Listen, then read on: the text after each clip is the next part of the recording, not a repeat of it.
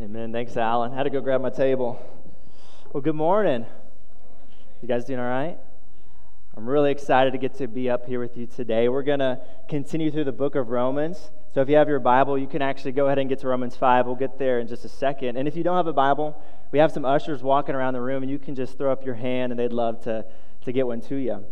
Um, but like Alan said, my name is John Miney. I've been on staff part time here at Grace Monroe since the summer working with small groups. You absolutely should jump into a grace group if you haven't yet. We need to do life in community. Um, and I'm also doing full time seminary. But really, the, the big reason how I ended up here at Grace Monroe is through my relationship with Brian and, and my wife's relationship with Sadie. And, and Bailey and I, my wife, we have been dreaming and wrestling with this idea of planning a church out west. And honestly, I was kind of like, man, if I say this out loud, it's going to be like real. Like that is real. And it's, we're really excited about it. But to be honest, we're also a little scared about it, right? Going to plant a church, saying that out loud sounds a little crazy. But we, we've known Brian and Sadie for about seven, eight years, and we actually did a summer discipleship project here a long time ago in Monroe. We helped just do some stuff around the community, just got to meet a lot of people. We love it here.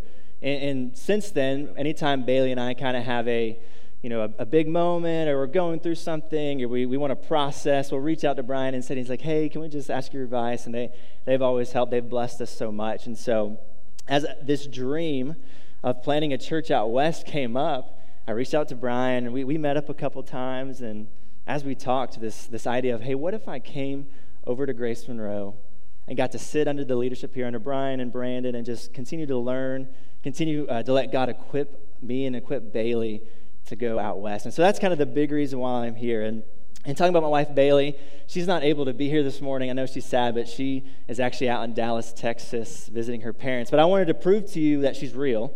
I'm actually married. It's actually about a picture of us, if you want to throw that up there. There's my wife. You guys can all.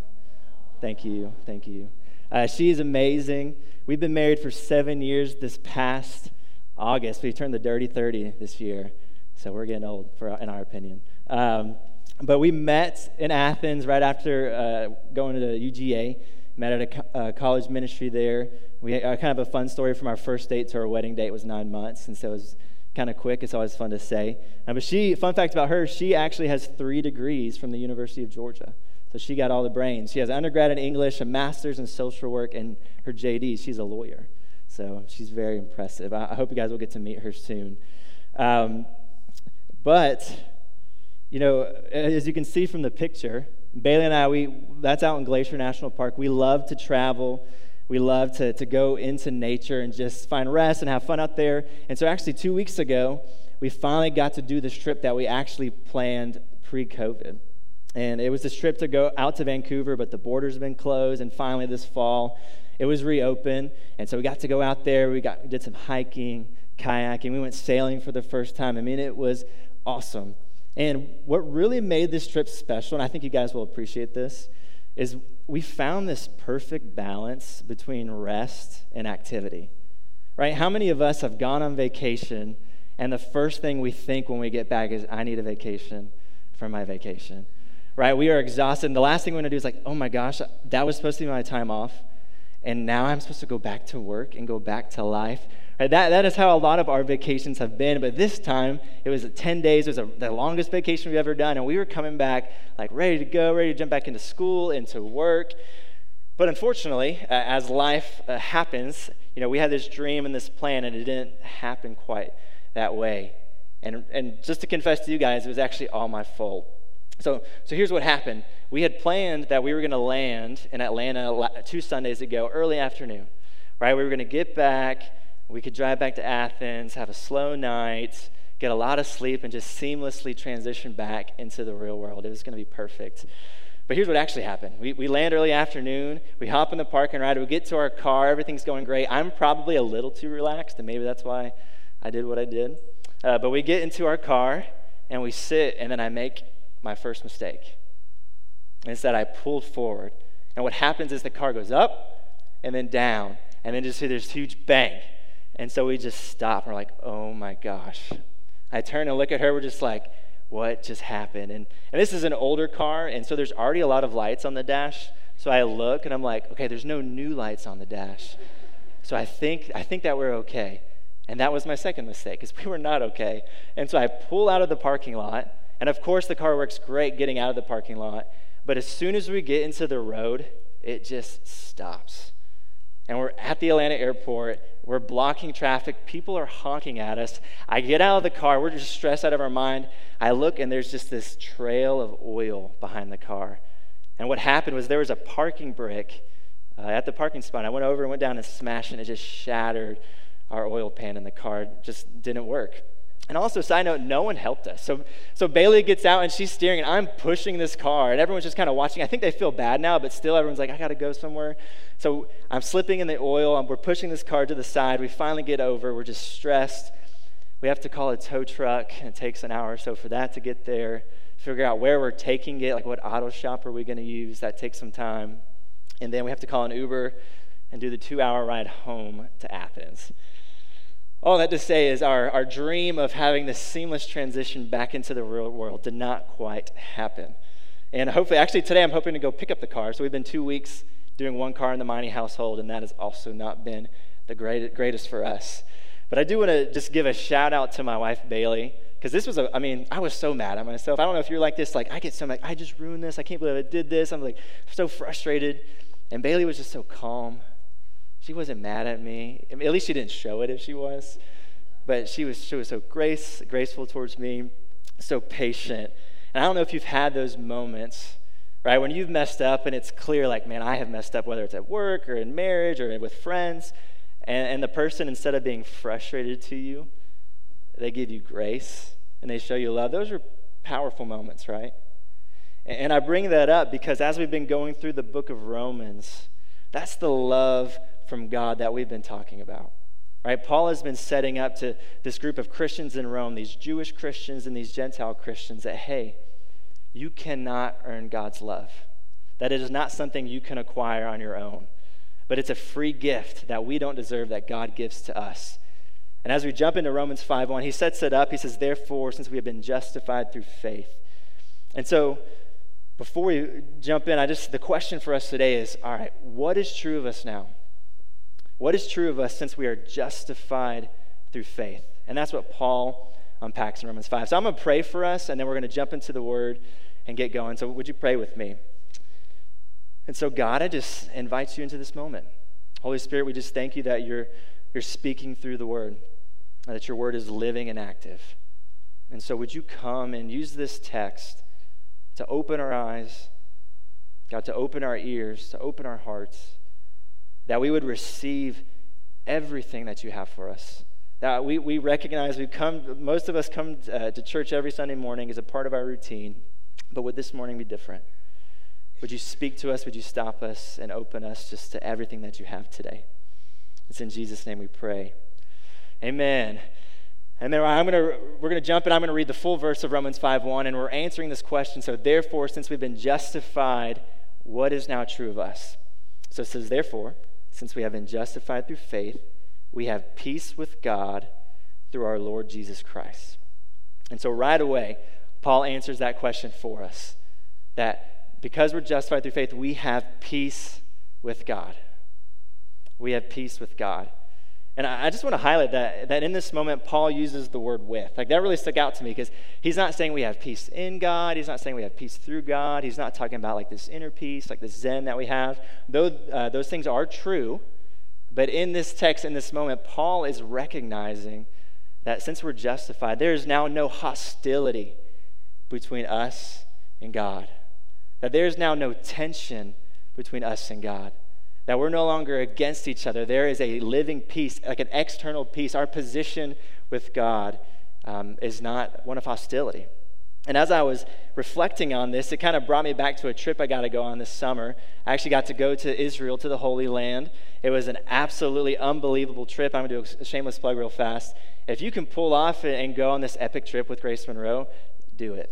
I mean, going to Israel, seeing uh, the, where the stories of the Bible took place, where the ministry of Jesus took place, it is unreal. It makes the word come alive. That's a shameless plug. It's for you, Alicia. Just a little plug. Um, but while we were in Israel, we actually spent a good bit of time in both Israeli and Palestinian communities. And if you guys know, there's this huge tension, this huge conflict between these communities. And, you know, one day we were there, we were walking in a Palestinian camp, and we were right along this wall, this wall that literally divides uh, the communities. And the tension is so, so visible, it is written and graffitied all over this wall that, that the Israeli and Palestinian people are not living uh, in peace. Right? They are living in tension. And, and this one day in morning when we were in this camp, it was very clear which side had the resources, which side kind of had the power, and which side did not. And, and like this pa- Palestinian camp, they clearly were, did not have the resources. They were clearly living in tension with a neighbor who had more power than they did. And, and, and I was thinking, what would it be like to live in that kind of tension? Right? We wake up and we have we know we have we have peace. I don't, I don't think hopefully none of us are afraid of our neighbors, um, but we have peace with God. But what would it be like to wake up knowing, man, like I, am, I have frustration, I have anger with someone who has more power than I do? And, and Paul says peace with God because that is what many pagan and even some Christians viewed their relationship with God like, and he's trying to correct them.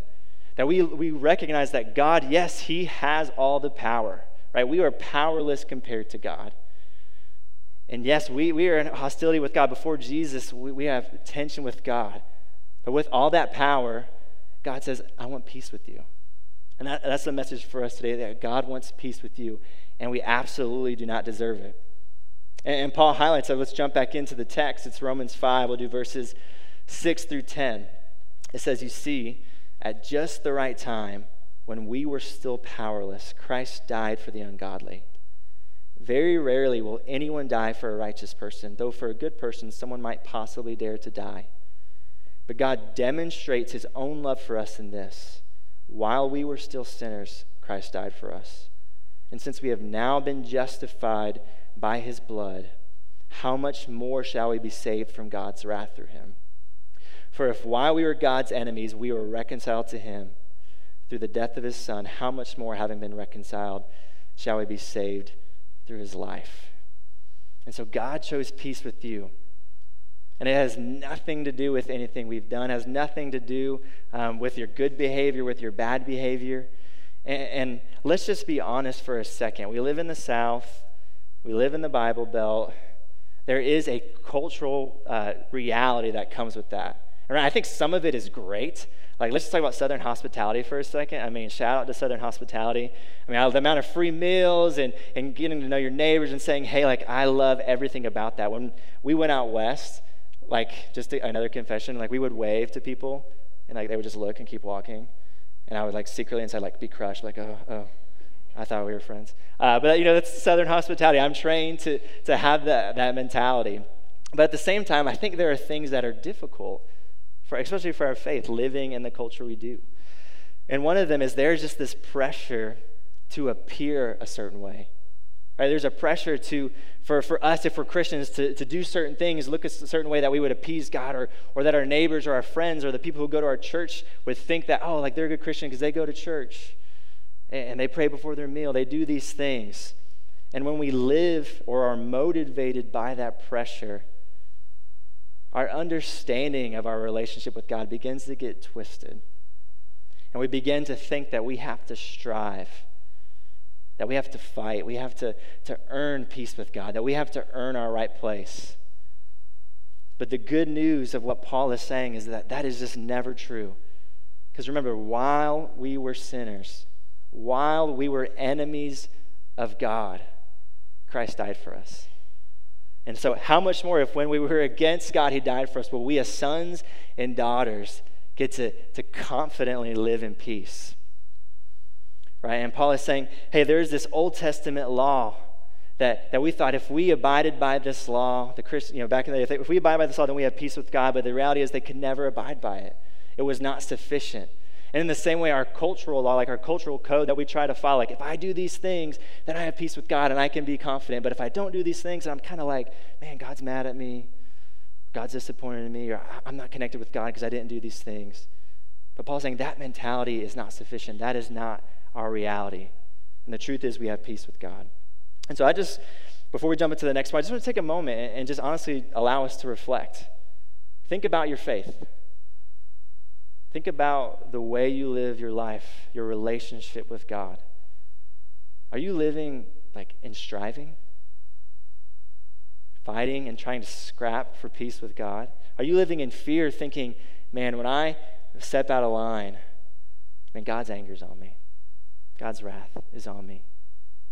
I just want to invite you that in this moment, that, that, that is not true. Neither of those are true. And the truth is, you have peace with God. Amen? All right, let's keep going. Let's jump back into the text. We'll do uh, Romans. We're going to do verses 2 through 5. And it says, And we boast in the hope of the glory of God. So this is starting the second part of verse 2. So, and we boast in the hope of the glory of God.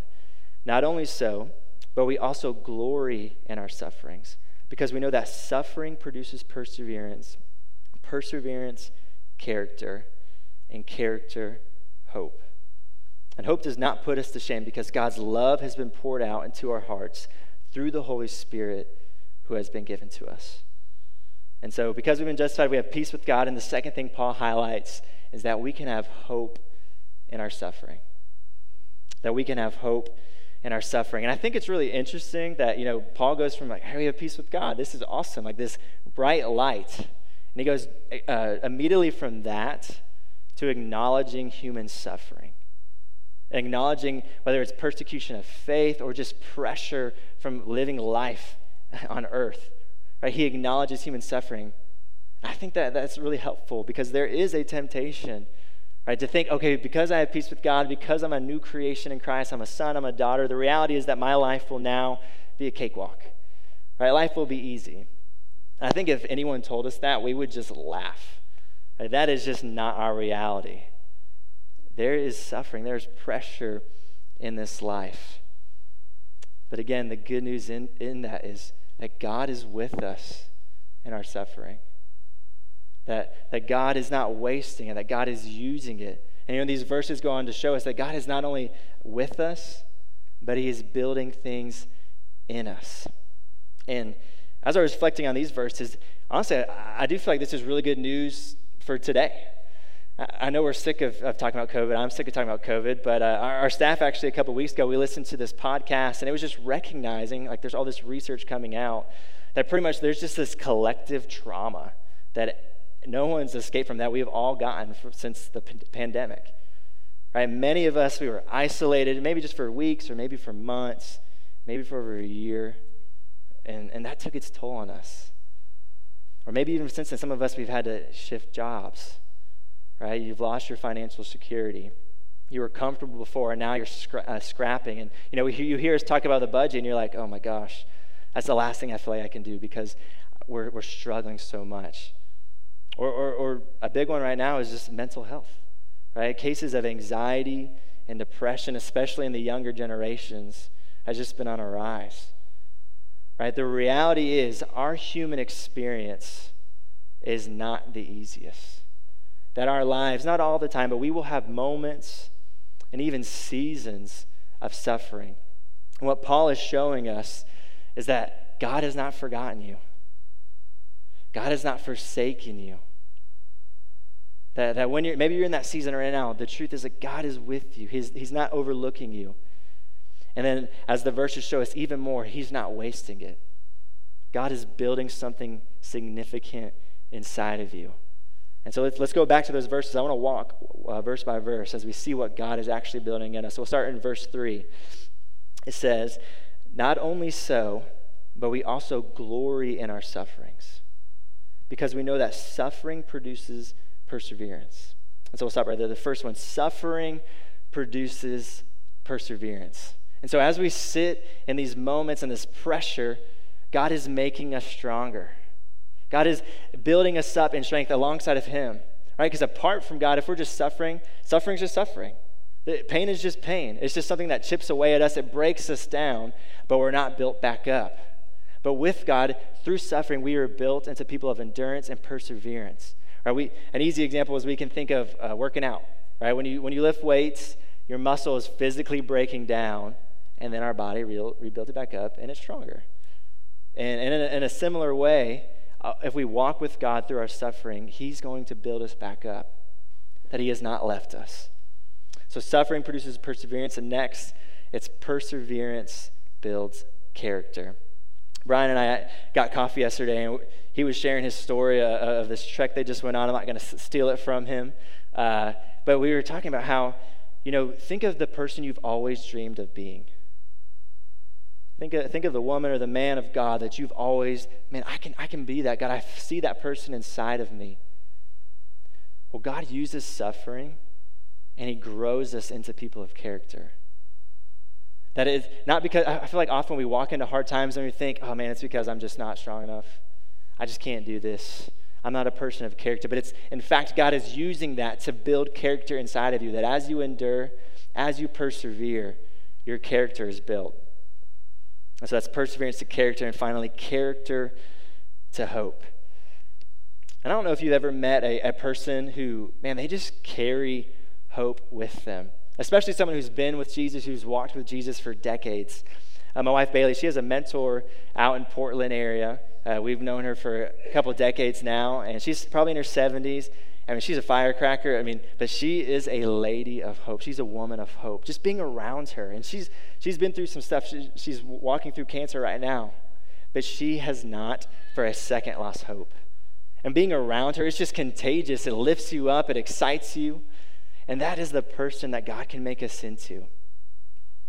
And that is what the world needs. The world needs people of hope. And that, that is the invitation God has for us. So obviously, it is a blessing to us to have hope, but then we can go and bless others. And so when we get to the other side of suffering, we see that God has transformed us. That in his kindness, he's taken our pain. He's truly brought, uh, he's brought good things. He's brought beauty from ashes. And I, I, just wanted to, you know, if it's getting to be up here. I just want to be vulnerable with you guys. I kind of have a testimony of this playing out in life. So I mentioned earlier, my wife Bailey and I, we've been married for about seven years. And she went to law school, and I was working at a, a church out in Lawrenceville before this, and we hit our third year of marriage, and it was a rough one. Uh, kind of what happened is, you know, Bailey's an unbelievable student, and so she was spending 70 to 80 hours a week just studying. And law, I mean, law school, they try to kill you. I mean, if you're going to law school, hey, God, God help you. Because they try to kill you. And then I was working in Lawrenceville from Athens, so I had about an hour commute both ways. And so I was just spending a lot of time away from home. And we just kind of hit these few months where we just really weren't around each other. And our friendship, it started to fall apart. And it got to the point where, you know, we just didn't want to be around each other.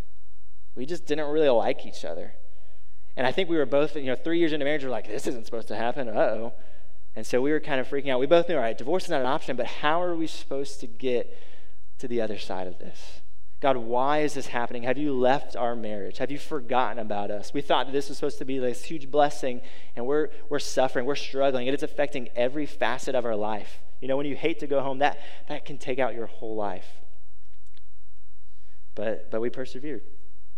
And through community and just through the Spirit ministering to us, we pushed through. And God made us stronger, that our marriage is stronger than it's ever been because of it. Right? God built character in me, the, the husband that I always thought that I could be, the wife that Bailey always dreamed about being. God did that in us. There, there are things that are true of me now that would not be true if it weren't for that. I'm so glad that He didn't waste that season. And then, and finally, even when Bailey and I were on this vacation this past few weeks, we always take some time, just dream, and it's like, hey, what's what do we want to do in this upcoming season? And we always just take moments, like look back and laugh on what we've been through, because we just have so much hope now. That, that I look at her and she looks at me, and she knows the ways that I've forgiven her, and I know the ways that she's forgiven me, and I just know, man, we can get through anything. I just really believe that.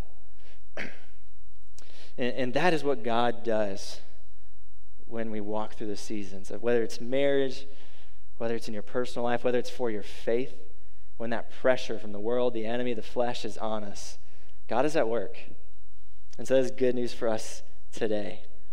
And so what God or what Paul has showed us is that because we've been justified with faith, we have peace with God and we can have hope in our suffering.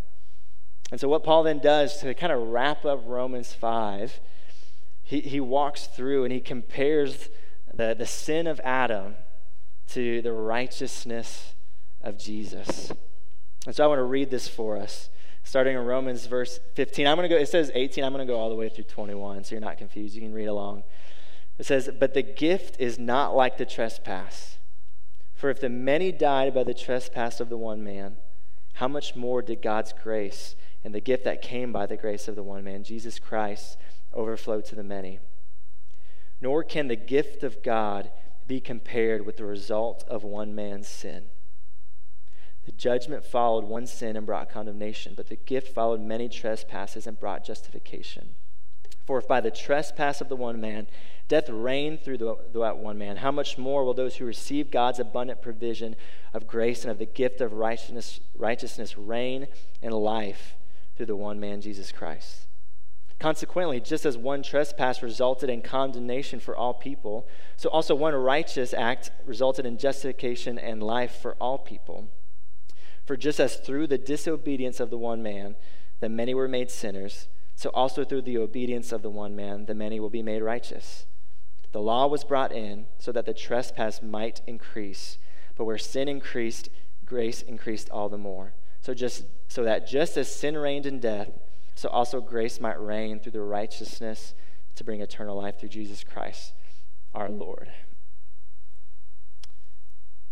And so there's good news.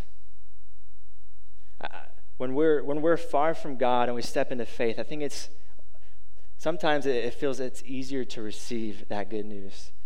To believe that, man, you know, from the beginning, Adam sinned. In Genesis 3, the fall, Adam disobeyed God and sin entered into humanity. Brokenness entered into humanity. And that was our disposition before God. But I think sometimes when we start following Jesus, when we have a relationship with God, it's like we forget that. We forget that that's our reality. So we receive the free gift and then we forget that it's free and we start saying, all right, but you know, it was free the first time, God. It was free when I was far from you, but now that I know you, I have to earn it now. Now, now that I know what's good, I have to do these things.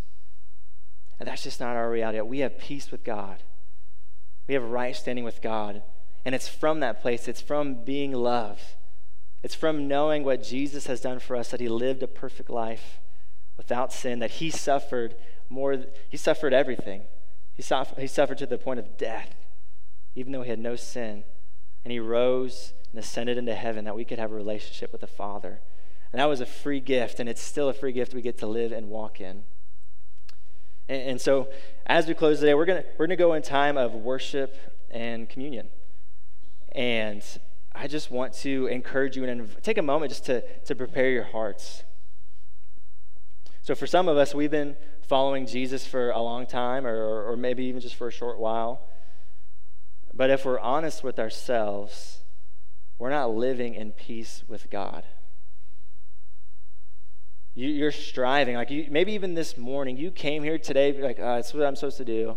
I'm a Christian. I come to church. It's, it's good. Right? We're striving with peace with God. We think that that's what makes us right before Him. And I just encourage you that during this moment, just allow God's peace, that your reality, that your right standing, that you're not in tension with Him, that there's no hostility between you and Him. Let that just wash over you, even as you take communion. And, and for some of you, maybe you're just in a season of suffering, a season of pressure, whether it's work life, home life, financial situation, whatever's going on. There's just so much pressure on you, and it's just weighing you down. And your thought is, man, God has left me. Or maybe you're saying, like, God, what, what are you doing in this? And I just believe that that the Spirit wants to encourage you today that He is with you and He is not wasting your pain. He's not wasting your suffering. That if you sit with Him in it, if you walk through it with Him, He's going to produce something beautiful inside of you. And, and then finally, maybe there's some of you in here that are like, hey, I'm not, I'm not following Jesus. I'm, I wouldn't say I'm a Christian. And the good news for you today is that that free gift being justified through faith is available to you. And the Spirit's inviting you, He's calling you in to relationship with Him. And so I'm going to pray for us, and then we're going to jump into this time of worship and communion. So let's pray together. And so, Jesus, we thank you for who you are. We thank you for the life that you lived, that, that we have peace with you. God, that, that we can know you. And God, I thank you that you're with us in our suffering. That when the world is knocking us down or the enemy is against us or our flesh is failing, that we don't have to be discouraged. That you can put hope inside of us, that you can empower us to walk through.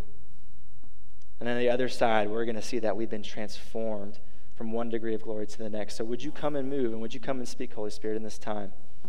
It's in the name of Jesus that we pray. Amen.